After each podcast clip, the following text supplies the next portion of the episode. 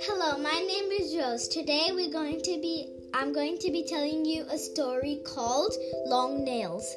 There was once a boy who didn't like cutting his nails and he would go to a garden and play in the mud and dirt so his hands would become dirty. After uh, on that day when he was about to eat, he didn't wash his hands and scratched his eyes and it got all infected. The next day, his hands were really dirty and his eyes were infected and it hurt it hurted a lot. And he was looking forward to a birthday party, but he couldn't attend because he was scratchy.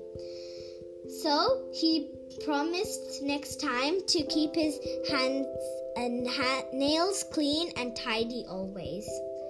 The moral of this story is cleanliness is next to godliness.